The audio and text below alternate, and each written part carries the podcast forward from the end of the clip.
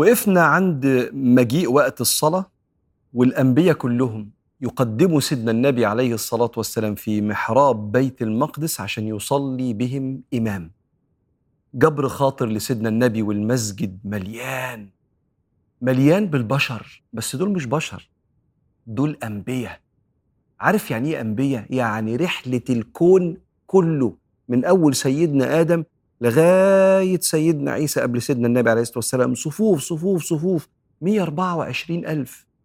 بيقرأ بيهم النبي دلوقتي الفاتحة والصورة ثم يركع ويسجد وكأنه بيتسلم قيادة العالم. العالم الروحاني العالم اللي بيوصل القلب برب العالمين سبحانه وتعالى. جبر خاطر لسيدنا محمد وبشارة الفتح إن ربنا هيوريك المشهد ده في الدنيا وحصل وراء الناس يدخلون في دين الله أفواجا وحج مع عدد بعد كام سنة قريب من العدد ده.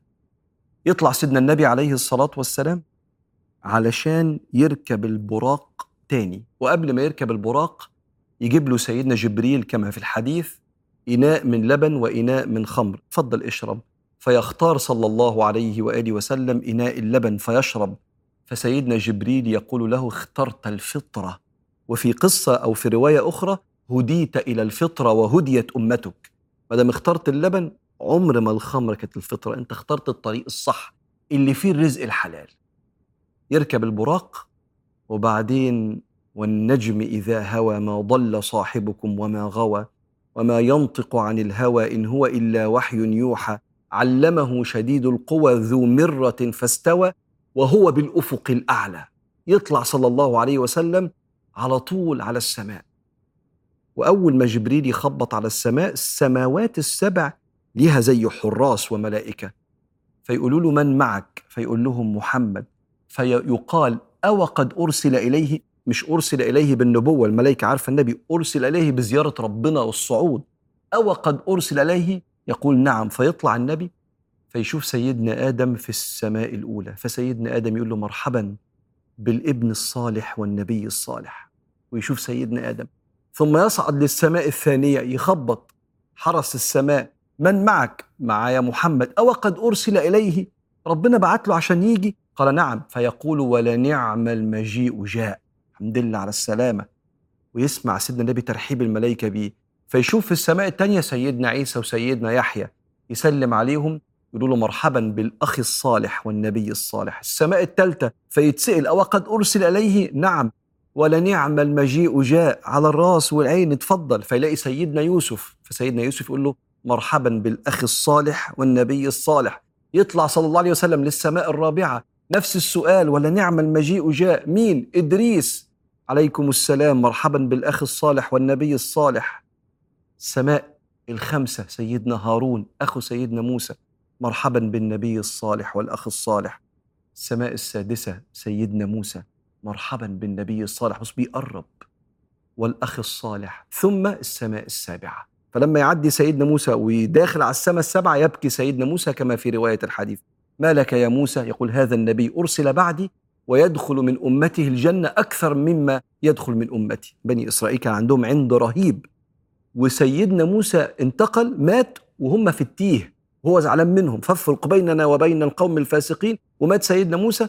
وربنا بيقول فإنها محرمة عليهم أربعين سنة يتيهون, يتيهون في الأرض. يطلع للسماء السابعة ويقابل الشيخ الأكبر أبو الأنبياء سيدنا إبراهيم. أو قد أرسل إليه الملائكة تقول نعم فيقول ولنعم المجيء جاء. مرحبا بالأخ الصالح سيدنا إبراهيم يقول له كده والنبي الصالح. يا محمد أخبر أمتك أن يلزموا غراس الجنة. فإنها طيبة التربة عذبة الماء. قال وما غراس الجنة؟ غراس يعني زي تمن. اللي بتغرس بيها زرعك اللي بتغرس بيها ملكك اللي بتحجز بيها مكانك. ما غراس الجنة؟ قال لا حول ولا قوة إلا بالله.